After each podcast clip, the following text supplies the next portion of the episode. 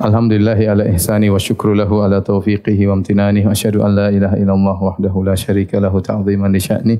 Wa asyhadu anna Muhammadan abduhu wa rasuluhu da'ila ridwani. Allahumma salli alaihi wa ala alihi wa ashabi wa ikhwani. Hadirin hadirat yang dirahmati oleh Allah Subhanahu wa taala. Kita masih melanjutkan tentang sejarah Bani Israel. Pada pertemuan terakhir bagaimana tentang uh, akhir daripada kisah Nabi Yusuf alaihissalam kemudian seluruh keluarganya Nabi Yakub dan istrinya dan anak-anaknya semua berpindah dari Palestina untuk tinggal di Mesir. Kemudian berjalan dengan waktu sampai tiba di zaman Nabi Musa alaihissalam. Nah, zaman antara Nabi Yusuf hingga Nabi Musa alaihissalam ini ada khilaf di kalangan para ahli tarikh ya. Ada yang mengatakan cuma satu kurun, ada yang mengatakan empat kurun ya. Tidak ada Eh, penjelasan yang tegas ya. Intinya waktu yang cukup panjang antara zamannya Nabi Yusuf sampai Nabi Musa alaihissalam. Maka kemudian bergantilah pemerintahan dari suku Heksos menjadi suku Akbat. Sebagaimana pernah kita jelaskan pada pertemuan sebelumnya bahwasanya di zaman Nabi Yusuf yang memimpin adalah Al-Malik, raja. Jadi dia dari suku Heksos. Kemudian akhirnya terjadi pergejolak-gejolak dan akhirnya direbut oleh suku Akbat yang pemimpinnya disebut dengan Fir'aun. Semua raja suku Akbat namanya Fir'aun. Ya. Fir'aun itu ibarat gelar raja atau presiden atau uh, pemimpin dan yang lainnya. Uh, seperti pemimpin uh, Mesir namanya Fir'aun, pemimpin Romawi namanya Kaisar, ya pemimpin Persia namanya Kisra, pemimpin Habasyah namanya uh, siapa namanya? Najasyi, Najasyi. Itu gelar. Nah, ketika Nabi Yusuf alaihissalam meninggal dunia, kemudian berubah pemerintahan, mulailah ya kemudian orang-orang Bani Israel diintimidasi karena mereka dikasih lahan khusus tempat mereka tinggal terpisah dengan suku Akbat mulailah mereka diintimidasi, diperbudak oleh Fir'aun dan bala tentaranya ya sampai uh, akhirnya Allah mentakdirkan lahirlah Nabi Musa alaihissalam. Disebutkan bahawa Fir'aun diberi umur panjang oleh Allah Subhanahu wa taala dan dia merasa tidak bakalan mati ya. Orang-orang sudah pada meninggal dia masih hidup sehingga kemudian dia semakin sombong dan angkuh akhirnya dia merasa dirinya adalah Tuhan ya. Tadinya dia merasa dirinya Tuhan Mesir, kemudian dia semakin meningkat menjadi Tuhan yang paling tertinggi di antara Tuhan-Tuhan yang ada. Ya. Namun qadarullah Tuhan ini akhirnya akhirnya ketakutan karena ada dukun yang kasih tahu bahwasanya akan lahir pada tahun tertentu seorang bayi dari kalangan Bani Israel yang akan menggulingkan singgasanamu. Akhirnya Tuhan ini pun ketakutan dan dia salah dia percaya sama dukun. Tuhan kok percaya sama dukun? Intinya Nabi Musa alaihissalam, Musa uh, bin Imran, ya, alaihissalam, punya kakak namanya Harun bin Imran. Satu bapak, satu ibu. Musa dan Harun adalah dua saudara kandung. Hanya saja Harun kakaknya Nabi Musa. Dia lahir sebelum Nabi Musa alaihissalam. Dan dia selamat. Dia lahir sebelum tahun yang ditentukan akan lahir uh, tokoh yang akan menggulingkan singgasana uh, Fir'aun. Maka tatkala Fir'aun tahu bahwasanya pada tahun tertentu akan lahir seorang anak yang akan menggulingkan uh, singgasananya, ya maka dia pun menyuruh anak buahnya untuk men mencatat seluruh wanita-wanita yang hamil ya untuk ditunggui kalau lahir ya. Disensus oleh anak buah Firaun. Semua wanita-wanita yang hamil dari Bani Israel dicatat hamil. Berarti diperkirakan kapan lahirnya. Ya. Maka kalau begitu lahir ditungguin. Dulu enggak ada USG ya. Tungguin. Kalau keluar ternyata laki-laki langsung disembelih. Ya. Kata Allah yudzabihuna abna'akum wa yastahyuna nisa'akum. Bahwasanya Firaun dan bala tentaranya mereka membunuh anak-anak laki-laki kalian dan mereka membiarkan hidup anak-anak perempuan. Ditunggu, begitu lahir disembelih. Disebutkan bahwasanya tatkala ibunya dari Musa mengandung tidak ketahuan, perutnya tidak terlalu besar, tidak ketahuan sehingga dia lolos dari sensus yang dilakukan oleh uh, Fir'aun dan bala tentaranya. Akhirnya ibunya Fir'aun kemudian mengandung, akhirnya tiba saatnya eh, ibunya Nabi Musa mengandung dan akhirnya setelah sembilan bulan sembilan bulan tiba saatnya lahirlah Nabi Musa alaihissalam. Maka keluarlah Nabi Musa, mulailah Nabi Musa mengeluarkan suara namanya anak baru lahir dan ini sangat mengkhawatirkan ya. Maka ibunya pun ketakutan ya. Kata Allah Subhanahu wa taala an ardhi'i. Allah memberi ilham kepada Nabi ibunya Nabi Musa untuk menyusui Nabi Musa.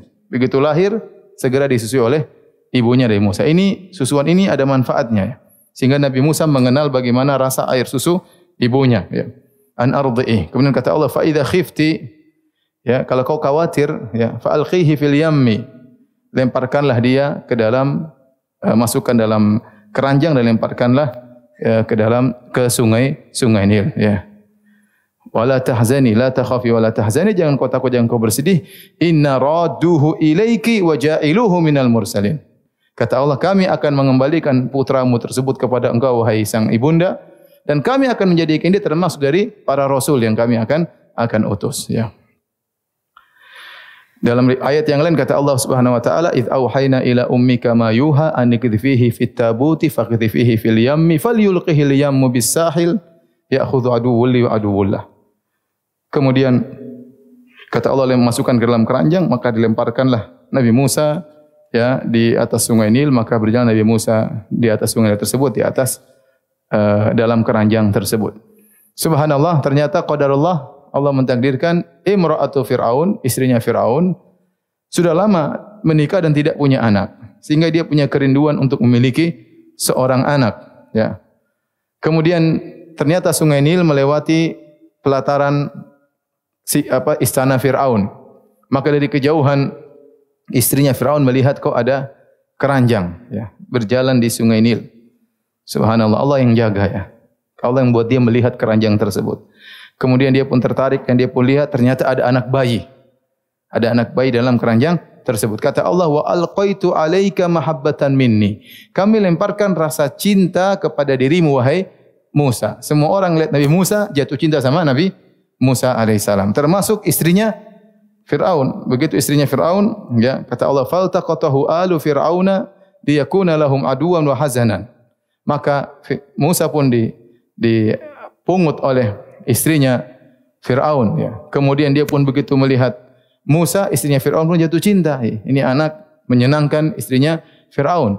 Akhirnya datang Fir'aun, mungkin istrinya panggil, "Mas, Mas, lihat dulu, Mas." Mas Fir'aun datang, lihat ternyata Ternyata ini badannya coklat, bukan seperti Akbat. Suku Akbat kulitnya putih-putih. Ya, adapun suku Bani Israel kulitnya coklat ya. Ini bukan ini ini bukan suku kita. Ini anak dari Bani Israel harusnya dibunuh. Harusnya di dibunuh. Tapi apa kata istrinya Firaun? Allah abadikan dalam Al-Qur'an, la taqtuluhu. Asa ayam fa'ana au nattakhidahu walada ya. Ya, kata istrinya, jangan kau bunuh dia wahai suamiku. Bisa jadi ini anak bermanfaat bagi kita di kemudian hari dan bisa jadi dia kita angkat sebagai anak angkat kita. Akhirnya Firaun pun nurut sama istrinya ya. Saya sering sampaikan Firaun saja nurut sama istri apalagi apalagi antum ya. Ini Firaun yang bengis luar biasa sama istrinya, "Mas jangan bunuh dia, Mas." Oh iya iya, nah, enggak jadi. Masya Allah, itu was Firaun yang ngaku sebagai apa? Tuhan ya. Ini pelajaran bagi jomblo ya. Jangan sedikit-sedikit ngomel-ngomel sama istri. Akhirnya Musa pun dipungut oleh istrinya Firaun dan ada khilaf. Siapakah istrinya Firaun ini? Sebenarnya ulama mengatakan dia bukan bukan Asia bintu Muzahim, sebenarnya ulama mengatakan dia lah Asia bintu Muzahim yang Allah sebutkan dalam surat At-Tahrim tentang istri Firaun yang beriman yang akhirnya meninggal disiksa oleh Fir'aun di kemudian hari karena beriman kepada Nabi Musa alaihi salam. Ya. Yang dirajikan oleh Ibnu Hajar rahimahullah dalam Fathul Bari dialah Im Asiyah bintu Muzahim. Yang kata Nabi sallallahu alaihi wasallam kamula minar rijal kathir banyak lelaki yang sempurna walam yakmul minan nisa adapun wanita yang sempurna tidak banyak di antaranya ya Asiyah bintu Muzahim di antaranya wanita yang sempurna adalah Maryam bintu Imran ya ini wanita-wanita yang sempurna. Di antaranya Asia bintu Muzahim. Dan ini dirajikan oleh Ibn Hajar. Dialah Asia bintu Muzahim yang akhirnya disiksa oleh Fir'aun. Intinya diambillah Musa, si kecil Musa, mulailah. Fir'aun juga sayang. Karena Allah mengatakan, Wa alqa itu alaika mahabbatan minni. Akhirnya istrinya Fir'aun sayang, Fir'aun juga sayang, enggak punya anak diangkat jadi anak angkat.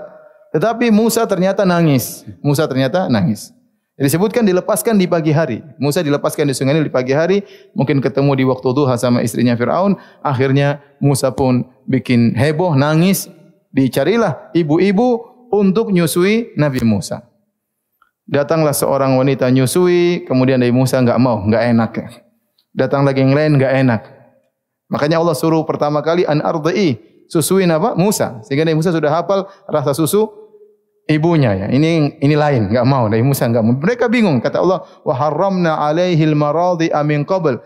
Kami jadikan Musa tidak bisa nyusu dari wanita manapun kecuali ibunya. Maka datang wanita berbondong-bondong nyusui karena mungkin dikasih gaji besar sama Firaun ternyata tidak ada yang bisa nyusui Nabi Musa. Akhirnya datanglah kakaknya Nabi Musa seorang perempuan yang dia dari kejauhan melihat ke mana perginya ya. Fa basurat apa anjunubin dia melihat dari jauh bagaimana uh, keranjang berjalan kemudian diambil oleh istrinya Firaun akhirnya tatkala heboh wanita-wanita di Mesir tidak bisa menyusui anak angkatnya Tuhan Firaun akhirnya dia mengatakan hal adullukum ala ahli baitin yakfulunahu ya maukah aku tunjukkan kepada kalian suatu keluarga yang bisa menyusui anak ini subhanallah ternyata siapa ibunya Kata Allah faraja'naka ila ummika kaita qarra ainuha wala tahzan. Kami kembalikan engkau kepada ibumu agar dia bahagia dan tidak bersedih. Di sore hari atau di siang hari Musa sudah kembali lagi ke pangkuan ibunya. Maka ibunya pun dibayar oleh Firaun untuk tinggal di istana untuk merawat siapa? Musa. Jadi subhanallah eh, ternyata ibunya Nabi Musa merawat Musa, anaknya sendiri bahkan dibayar. bahkan tinggal di istana istana. Allah punya rencana, tidak ada yang yang tahu. Mereka tidak sadar bahwasanya ini singa yang mereka rawat akan memakan mereka di kemudian hari. Ya. Akhirnya Musa hidup, ya, dia anak bani Israel, tetapi hidup dalam kemewahan, makannya sehat, jadilah dia orang yang kuat. Ya. Seandainya dia tinggal sama ibunya, mungkin makannya sedikit, mungkin sakit-sakitan, ya, mungkin hidup dengan ketakutan, tapi Allah mentakdirkan lain. Jika Allah menghendaki sesuatu, maka Allah akan jalankan. Inna Allah latifun khabir. Allah latif. Allah jalankan dengan sesuatu yang tidak disadari oleh seseorang. Maka kemudian Nabi Musa pun tumbuh besar, akhirnya menjadi seorang yang kuat, sampai akhirnya terjadi suatu peristiwa. Ya, di siang hari Nabi Musa ya, berjalan di kota Mesir, ala hini ghaflatin min ahliha, ya, tatkala orang-orang sedang tidur siang maka dia mendapati dua orang sedang bertengkar. Ada min syiatihi wa hadha min aduwih.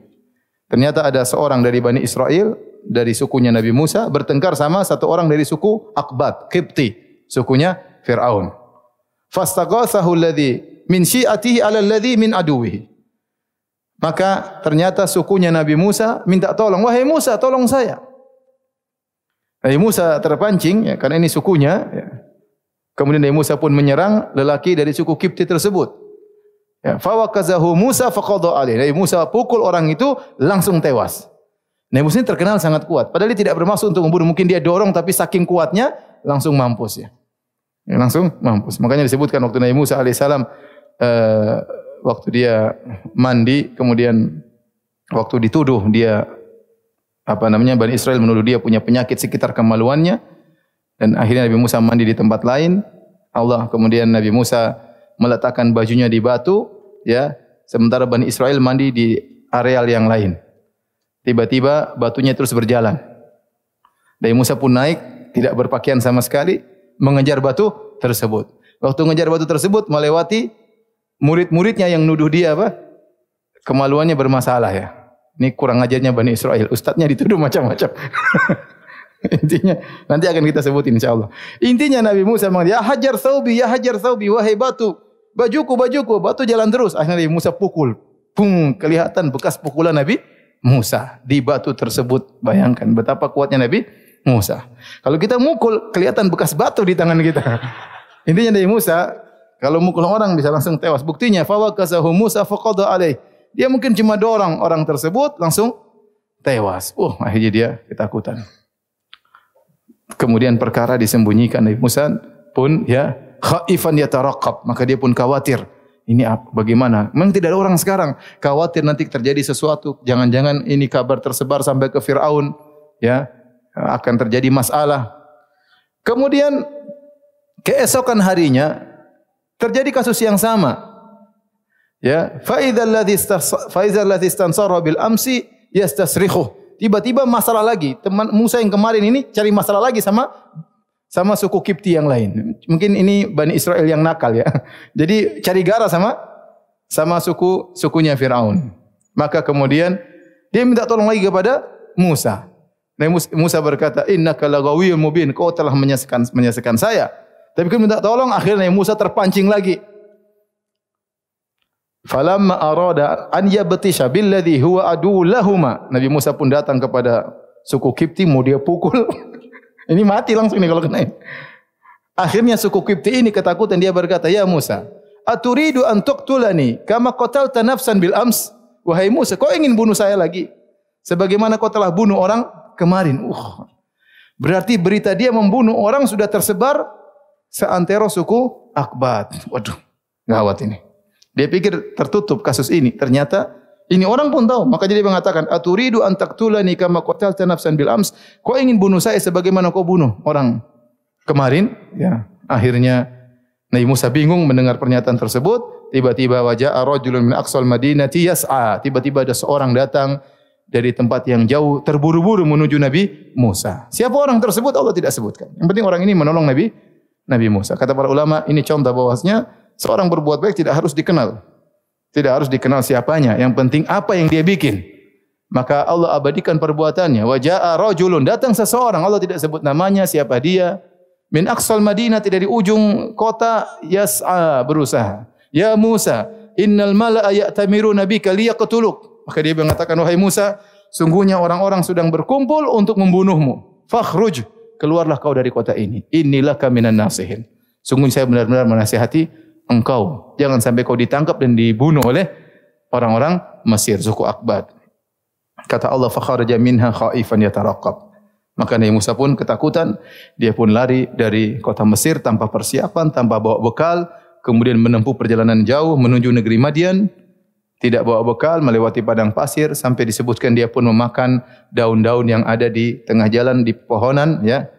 Kemudian akhirnya sampailah dia di negeri Madian. Ya, kata Allah Subhanahu wa taala, "Walamma warada ma'a Madyana wajada wajada alaihi ummatan minan nas."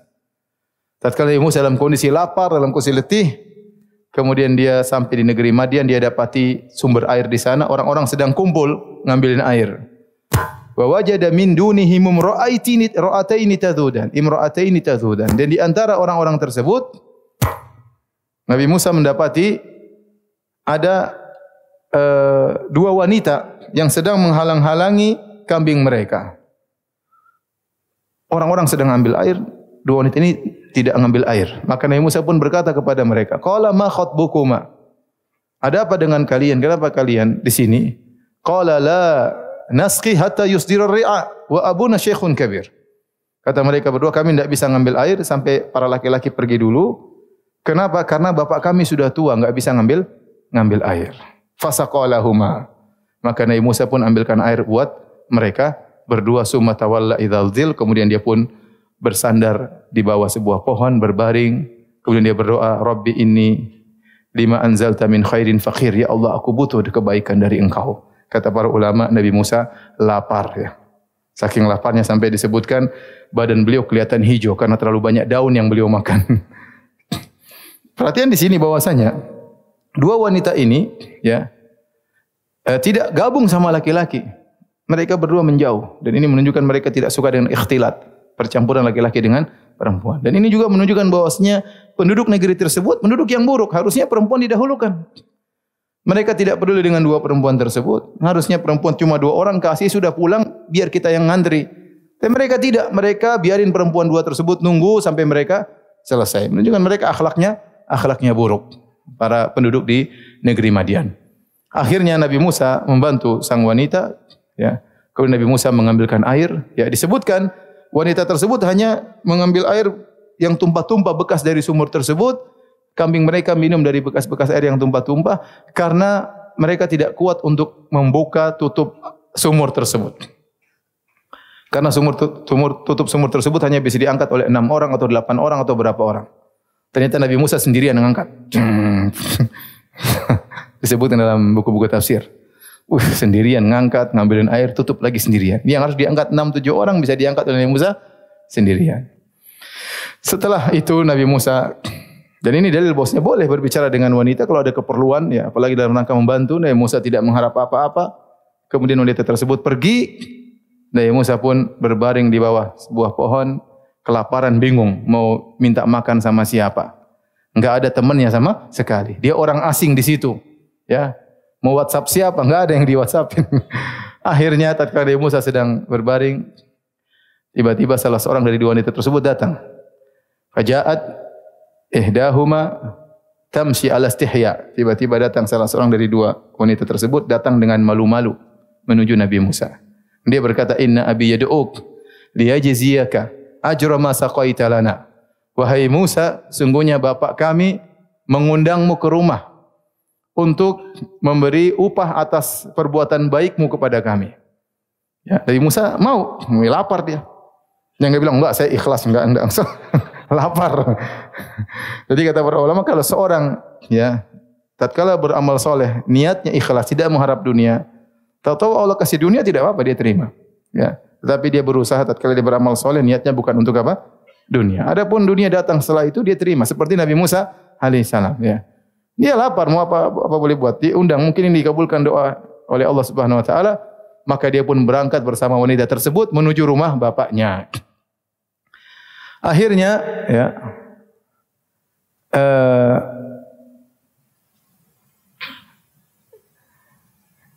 Kemudian sampailah di rumah lelaki soleh tersebut. Wa qassa alaihi al-qasas. Kemudian Nabi Musa pun cerita tentang kisah yang dia alami. Maka bapak dua wanita tersebut berkata, ya la takhaf najauta minal qaumi zalimin. Jangan kau khawatir wahai Musa, kau sudah selamat dari orang-orang zalim. Artinya Firaun tu di Mesir, ini negeri lain, ini kota lain. Jangan kau khawatir. Selama kau di sini, kau tidak usah takut sama sama mereka. Akhirnya salah seorang dari dua wanita tersebut berkata, "Ya abati istajirhu. Inna khairaz khaira man istajart al-qawiyul amin." Kata seorang dari dua wanita tersebut, "Ya ayahanda, pekerjakanlah dia." Sungguhnya orang yang terbaik untuk menjadi pekerja adalah al-qawi al-amin, yang kuat dan amin, terpercaya. Dan ini butuh qawi kuat maksudnya ahli pada bidangnya, amin terpercaya, amanah. Kalau pekerja terkumpul dua ini, ahli dan amanah, maka pekerjaan akan jalan. Tapi kalau cuma salah satunya enggak jalan. Cerdas, pintar tapi enggak amanah. Pintar maling juga. Pintar korupsi, pintar ngambil uang rakyat dan yang lainnya. Sebaliknya kalau amanah tapi bahlul, repot juga. Enggak jalan proyek. Kenapa? Dia enggak punya ilmu untuk menjalankannya. Maka terkumpulkan pada Nabi Musa dua sifat. Al-qawi wal-amin. Al-quwah wal-amanah. Taib, timbul pertanyaan. Dari mana perempuan ini tahu Nabi Musa kuat dan amanah? Adapun kuat, ketahuan. Dari ngangkat apa? Tutup sumur. Kuat Nabi Musa. Harusnya diangkat enam orang, diangkat sendiri. Dari mana dia tahu Nabi Musa amanah? Banyak di antaranya Nabi Musa waktu ngobrol sama mereka. Bukan bicara dengan menggoda, bukan bicara dengan uh, senyum-senyum atau ketawa ketiwi atau yang lainnya. Tidak. Tidak mengatakan, ukti tinggal di mana ukti? Enggak. Enggak, ada apa? Ada apa kok di sini? Eh, gitu aja ngomong to the point. Tidak ada urusan kemudian ngalur-ngidur, ngalur enggak ada. Ada keperluan selesai. Menunjukkan dia amanah. Kemudian di antaranya kata para ahli tafsir juga waktu Nabi Musa menuju ke rumah ke rumah mereka, Nabi Musa jalan di depan, itu perempuan jalan di belakang. Nabi Musa tidak ingin perempuan itu di depan karena kalau di depan dia bisa melihat tubuh wanita tersebut, lengkuk-lengkuk tubuhnya, maka Nabi Musa tidak mau di belakang, dia mau di depan, perempuannya di belakang. Jadi kalau belok kanan dia tinggal lempar kerikil ke kanan, Nabi Musa belok kanan. Belok kiri tinggal lempar kerikil ke kiri ya. Sampai tiba di rumahnya. Ini dalil bahwasanya Nabi Musa apa? Amanah. Akhirnya sang bapak melihat ada lelaki soleh maka dia pun tawarkan untuk menikahi salah seorang putrinya. Inni uridu an unki haka ihda banatayya hataini ala an ta'jurani thamaniya hijaj fa in atmamta ashran fa min indik. Ya, kata dia wahai Musa, aku ingin menikahkan engkau dengan salah seorang dari dua putriku. Maharnya kau jadi pekerja di ladang kami pengembala kambing selama 8 tahun. Kalau kau mau 10 tahun juga oke. Okay. Subhanallah. Ayyamal ajalain qadait. Ya. Kata Nabi Musa terserah saya, saya mau 8 atau 10. Namun kata para ulama, bahwasanya Nabi Musa mengambil yang 10, 10 tahun. Maka Nabi Musa pun terima pernikahan tersebut. Maka kerjalah dia menjadi penggembala kambing selama berapa tahun? 10 tahun.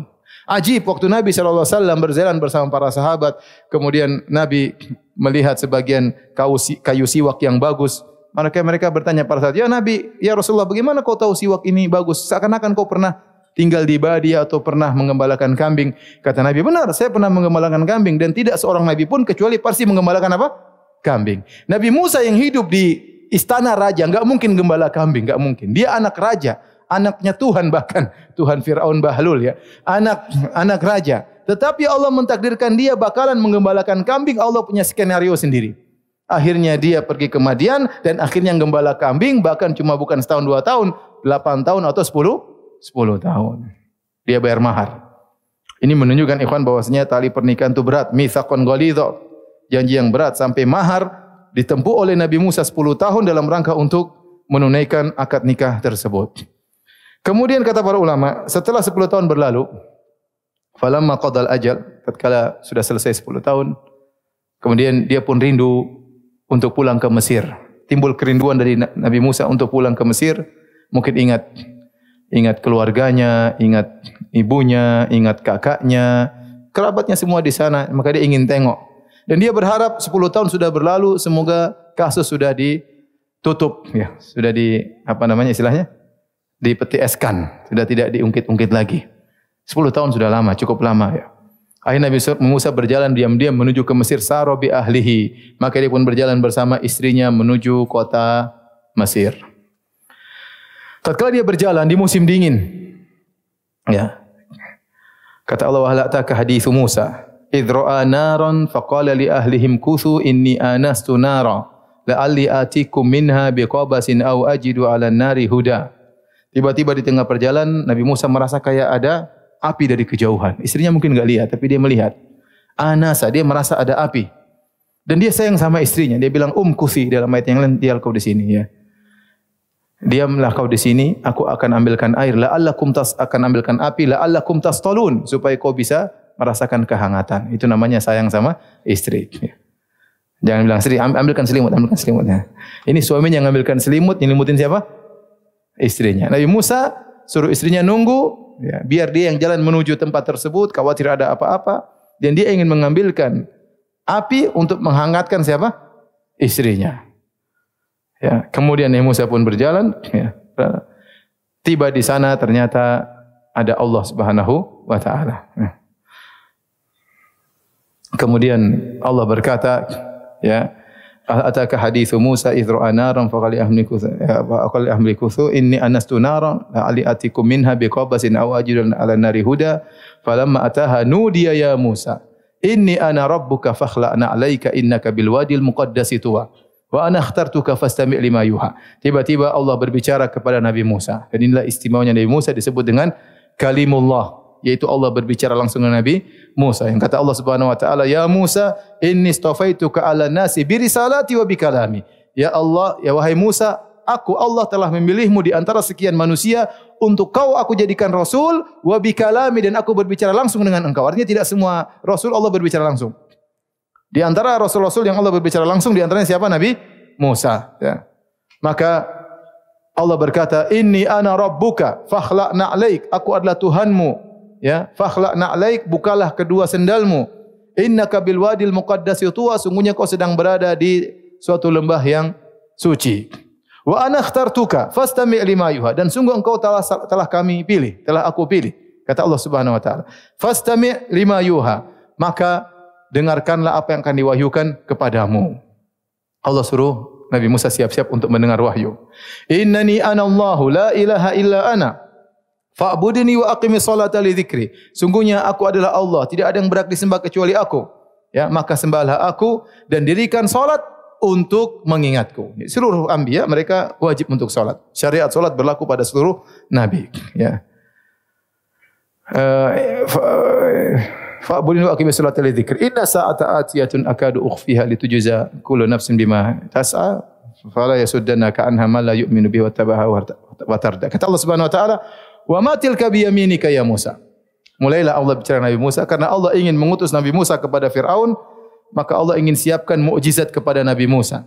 Mukjizat tersebut berkaitan dengan tongkatnya. Maka Allah berkata, "Wa ma tilka bi ya Musa?" Apa yang ada di tangan kananmu ya wahai Musa? Tentu Allah tahu itu tongkat. Allah berbicara Nabi Musa. Nabi Musa mulai semangat cerita. Qala hiya asaya atawakka'u 'alaiha wa ahussu bihi biha 'ala ghanami wa liya fiha ma'aribu ukhra. Ya Allah ini tongkat, tongkat kesayanganku intinya begitu. Ini tongkat, ini enggak punya harta, cuma punya apa? Tongkat. Ya, qala hiya asaya, ini adalah tongkatku. Atawakka'u 'alaiha, aku bertelekan di atasnya. Wa ahussu bihi 'ala ghanami. Aku ngurus kambing-kambingku dengan apa? Tongkatku. Wa liya fiha ma'aribu ukhra dan ada kebutuhan-kebutuhan lain yang aku juga gunakan dengan tongkatku. Setelah Nabi Musa semangat jawab, Allah berkata, "Qala alqiha ya Musa." Lemparkan tongkat itu wahai Musa. Fa alqaha fa idza hiya hayyatun tas'a. Tatkala Nabi Musa lempar tiba-tiba tongkat tersebut berubah menjadi menjadi ular. Dalam ayat yang lain ya. Falamma ra'aha tahtazzu ka'annaha jan ya. Tatkala Nabi Musa melihat tongkat tersebut maka bergerak dengan geliat tongkat tersebut ular yang bergerak. Apa yang terjadi? Walla mudbiran walam yuaqib. Nabi Musa langsung begitu lihat tongkat jadi ular, dia langsung balik, dia kabur ya. Jadi bukan mundur, bukan enggak. Langsung balik kabur. Saking takutnya padahal badannya kuat. Tapi melihat ular besar, Nabi Musa kata Allah, "Walla, walla itu bukan mundur begini, tapi langsung balik, langsung apa? Kabur saking takutnya. Allah bilang, "Ya Musa, aqbil, wahai Musa, balik kamu sini." La takhaf, jangan kau takut. Innaka minal aminin. Sungguhnya kau termasuk orang-orang yang aman. Jangan khawatir. Ya. Kata Allah, khuzha wa la takhaf. Bukan cuma suruh balik. Allah bilang, ambil tu ular. Waduh. Disuruh ambil ular tersebut. Wah ini. Ini. Sebenarnya ini kata para ulama briefing kepada Nabi Musa. Karena ini mukjizat mau dipaparkan di hadapan Fir'aun. Kalau Nabi Musa belum latihan, kemudian lempar jadi ular, Nabi Musa kabur, wah. Buyar semua ceritanya. Oh, enti aja kabur. Makanya perlu latihan. Semua itu perlu persiapan. Dakwah perlu persiapan. Semuanya perlu. Ya Nabi Musa aja latihan dulu. Allah kasih latihan. Ya. Khudha wa la takhaf. Sanu'idu hasiratahal ula. Ambil itu tongkat. Jangan kau takut. Kami akan ulangi lagi kejadian ini. Saat kau bertemu dengan siapa? Fir'aun.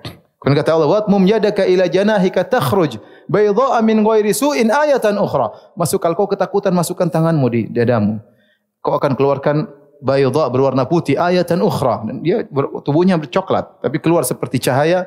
Ini adalah mukjizat yang yang kedua yang akan kau paparkan di hadapan Firaun. Kemudian kata Allah Subhanahu wa taala idhhab ila fir'auna innahu tagha. Wahai Musa kau seorang rasul pergilah kepada Firaun. Sungguhnya dia telah melampaui batas. Wah ini ujian berat. Nabi Musa ini kabur dari Firaun. Sekarang suruh balik kepada siapa Fir'aun ya. Oh, dia ini kabur selama ini. Sekarang suruh balik kepada Fir'aun. Tapi karena yang perintah Tuhan, Nabi Musa mau apa lagi? Maka jadi dia mengatakan, ya, ya Allah aku takut. Ya, ya apa qataltu minhum nafsan wa akhafu ay yaqtulun. Inni qataltu minhum nafsan wa akhafu ay yaqtulun. Ya Allah, aku telah membunuh salah seorang dari mereka dan aku khawatir mereka bunuh aku. Nabi Musa takut atau tidak? Takut. Maka Nabi Musa pun berdoa kepada Allah dengan doa yang masyhur, Rabbi shrah li sadri wa yassir li amri wa hlul 'uqdatam min lisani yafqahu qawli. Artinya ya Allah, lapangkanlah dadaku. Wa yassir li amri, mudahkanlah urusanku. Yang paling penting dada itu lapang. Apapun yang terjadi kalau dada itu lapang mudah untuk dihadapi. Baru kemudian Nabi Musa minta permintaan kedua, wa yassir li amri. Yang pertama lapangkan dadaku, yang kedua mudahkan urusanku. Wahlul uqdatam min lisani. Hilangkan kekakuan dari lisanku. Nabi Musa tidak pandai ngomong. Ya. Dia tidak pandai ngomong, tidak seperti Harun. Ya. Maka dia berminta hilangkanlah kekakuan dari lisanku. Yafqahu qawli agar mereka bisa paham dengan apa yang aku ucapkan. Kemudian dia berkata, Waja'ali waziram min ahli. Ya Allah, jadikanlah Harun sebagai rasul pendampingku. Jadikanlah pembantu dari dari keluargaku Harun akhi yaitu Harun saudaraku, kakakku. Usjudu bihi azri, jadikanlah dia untuk menguatkan aku. Wa asyrikhu fi amri dan sertakanlah dia dalam urusanku, jadikanlah dia seorang rasul. Kainu sabbihaka katsira. Bukan apa-apa ya Allah agar kami bisa bertasbih kepada Engkau dengan sebanyak-banyaknya. Bukan untuk dunia, bukan untuk jadi raja, bukan untuk jadi penguasa dunia. Bantulah kirimlah Harun bersamaku kainu sabbihaka katsira agar kami bisa bertasbih kepada Engkau dengan tasbih yang banyak. Wa nadhkuruka katsira agar kami bisa berzikir kepada Engkau dengan zikir yang banyak. Innaka kunta bina basira. Sungguhnya Engkau selalu memandang kami, melihat kami. Kata Allah qala qad utita su'laka ya Musa. Permintaanmu dikabulkan. Makanya kata para ulama tidak ada seorang saudara paling berjasa kepada saudaranya seperti jasa Musa kepada Harun. Seperti jasa Musa kepada Harun. Karena dengan sebab permintaan Musa, Harun jadi rasul.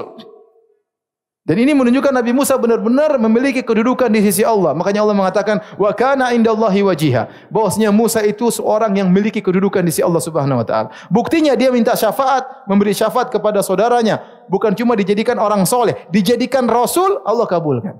Betapa sering kita berdoa, ya Allah jadikanlah anakku anak soleh, enggak soleh-soleh. Ya Allah jadikanlah suamiku rajin ke masjid, enggak ke masjid-masjid. Masih saja ngerokokan, main gaple, kemudian nonton macam-macam, enggak berubah-berubah. Betapa sering kita berdoa kepada ya Allah, ya Allah istriku jadikanlah dia lemah lembut, jangan suka ngomel, tetap saja ngomel. Bayangkan Musa berdoa bukan cuma bilang ya Allah jadikan Harun jadi orang soleh, tidak. Ya Allah jadikan Harun jadi apa? Rasul. Masya Allah. Kata Allah jadi. Masya Allah. Kala qad utita su'laka ya Musa telah diberikan permintaanmu dikabulkan permintaanmu wahai Musa. Dalam ayat yang lain Kata Nabi Musa alaihissalam, wa akhi Harun huwa afsahu minni lisana. Ya. Dan adapun Harun saudaraku lebih pintar ngomong. Jadi lebih fasih daripada aku. Jadi Nabi Musa maksudnya Harun ini dipanggil jadi rasul supaya nanti mereka berdua berjalan. Nah, nanti yang jadi juru bicaranya Harun. Yang jadi juru bicara siapa? Harun. Itu rencananya Nabi Musa. Kata Allah, "Qala qad utita su'laka ya Musa." telah dikabulkan permintaanmu wahai Musa wa laqad mananna 'alaika marratan ukhra dan sungguh kami telah memberikan engkau kenikmatan-kenikmatan yang lain sebelum ini. Dan ini dalil bahwasanya ya betapa banyak kenikmatan yang Allah berikan kepada kita yang kita tidak minta dan ternyata Allah berikan karena Allah tahu kita perlu dengan kenikmatan tersebut. Di antaranya kisah Musa. Waktu Nabi Musa minta nikmat-nikmat tersebut, lapangkan dada, mudahkan aku untuk berbicara, jadikan Harun sebagai rasul. Allah mengatakan, "Wala qad mananna 'alaika marratan ukhra." Sungguh kami sebelumnya telah memberikan engkau kenikmatan wahai Musa. Is auhayna ila ummika. Ingatkah waktu kau masih kecil kau tidak tahu, kau belum bisa minta apa-apa, belum bisa berdoa, tapi Allah selamatkan siapa? Musa. Allah selamatkan oleh ibunya, disuruh taruh di, di keranjang, disuruh dilepaskan di sungai Nil. Allah yang menjadikan istrinya Fir'aun suka sama kamu. Allah yang menolong Allah, yang Allah, yang Allah, yang padahal itu semua tidak pernah Musa minta. Oleh karenanya, nikmat yang tidak kita minta yang Allah berikan kepada kita lebih banyak daripada nikmat yang kita minta. Kalau kita minta belum tentu Allah kabulkan karena Allah tahu mungkin tidak pas buat kita atau belum saatnya sekarang dikabulkan. Tetapi Allah kasih kita nikmat banyak yang tidak kita minta karena kita Allah tahu itu saatnya kita membutuhkan nikmat tersebut yang sesuai dengan kondisi kondisi kita. Maka akhirnya Harun pun menjadi rasul ya. Kata Allah, "Idhaba ila fir'auna innahu tagha." Pergilah kalian berdua kepada Firaun sungguhnya dia telah melampaui batas. Faqula lahu qawlan layyinan la'allahu yatadhakkaru aw yakhsha. Ucapkanlah kalian berdua kepada Firaun dengan kata-kata yang lembut ya la'allahu yatadhakkaru aw yakhsha. Siapa tahu dia ada mengambil pelajaran, siapa tahu dia sadar. Qala inna rabbana innana nakhafu ay yafruta alaina aw ay yatgha. Lagi-lagi Musa dan Harun berkata, "Ya Rabb kami, kami khawatir Firaun ini membuat berbuat zalim kepada kami. Dia bengis, dia jahat dan yang lainnya." Kata Allah, "La takhafa, innani ma'akuma asma'u wa ara." Jangan kalian berdua khawatir, sungguhnya aku selalu bersama kalian, aku melihat kalian berdua dan aku mendengar kalian berdua. Ya. Fa'tiyahu faqula inna rasula. Katakanlah kepada Firaun bahwasanya kami adalah utusan Allah Subhanahu wa taala. Maka akhirnya berangkatlah Firaun, berangkatlah Musa dan Harun menuju Fir'aun bertemulah dengan orang yang ditakuti oleh Nabi Musa ketemulah Nabi Musa dengan uh, Fir'aun yang harusnya jadi juru bicara siapa? Harun. Kenyataannya yang ngomong ternyata Musa. Jadi terkadang orang gitu kurang pede, begitu tiba pede. Itulah. Ternyata Allah sudah kabulkan permintaan Nabi Musa sehingga Nabi Musa akhirnya yang debat dengan Firaun bukan Harun. Yang debat dengan Firaun adalah siapa? Musa alaihissalam. Dan Allah abadikan perdebatan tersebut yang indah tersebut dalam surat Asy-Syu'ara, dalam surat Asy-Syu'ara. Saya carikan ya.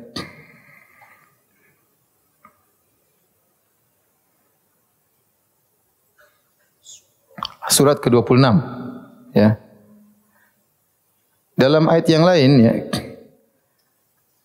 benar-benar lihat ayat ayat 17 ayat 16 ayat 17 16 ayat 17 ya.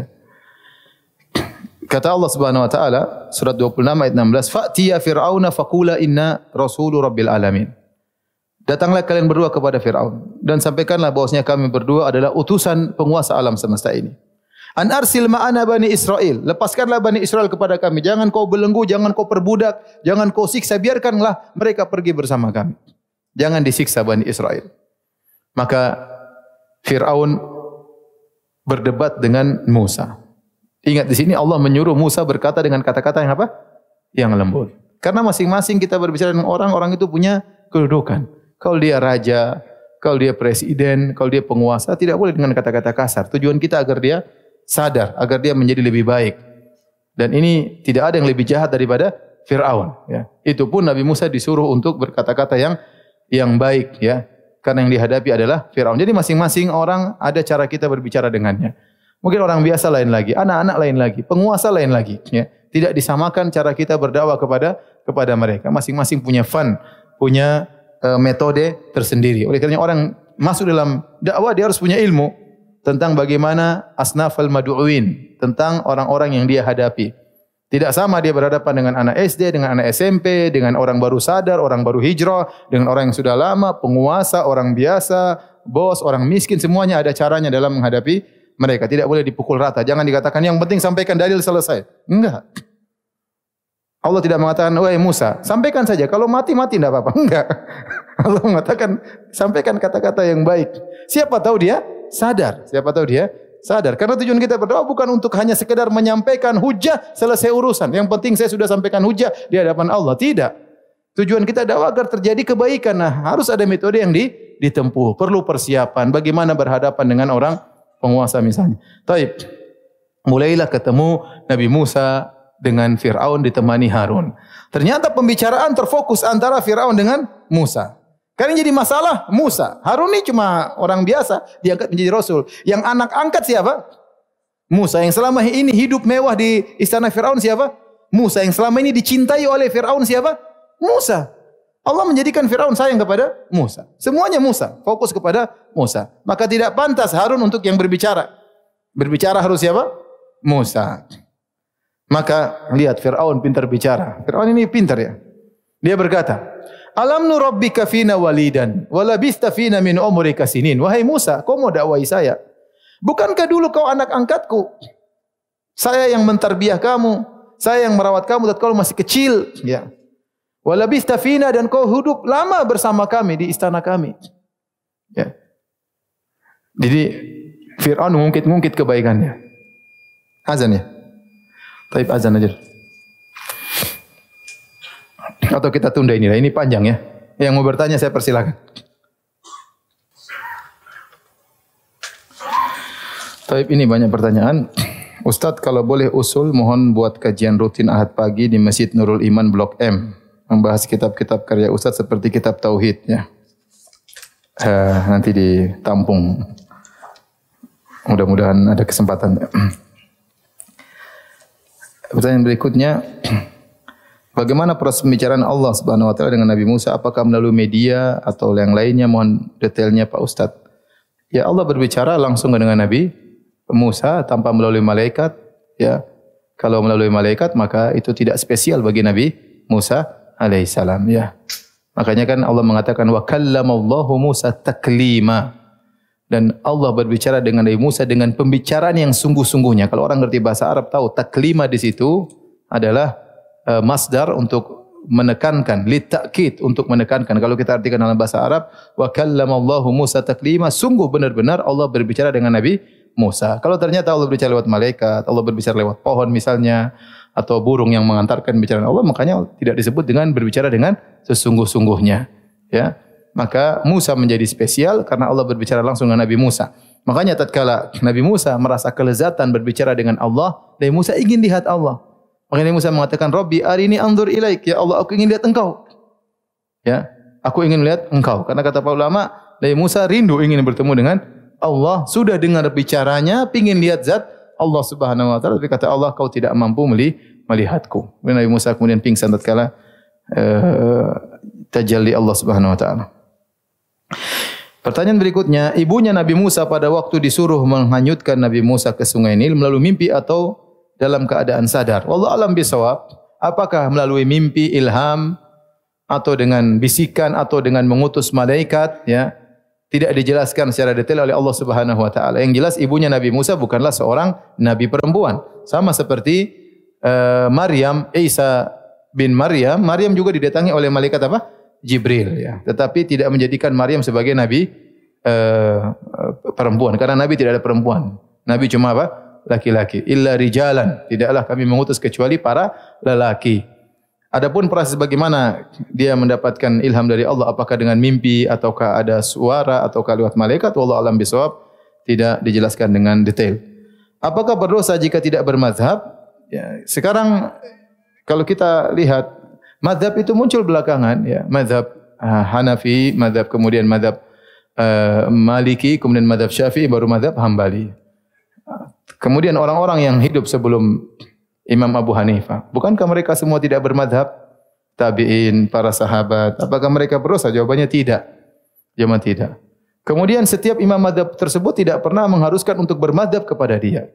Oleh karenanya Abu Hanifah tidak pernah mewajibkan murid-muridnya untuk bermadhab kepada Imam Abu Hanifah.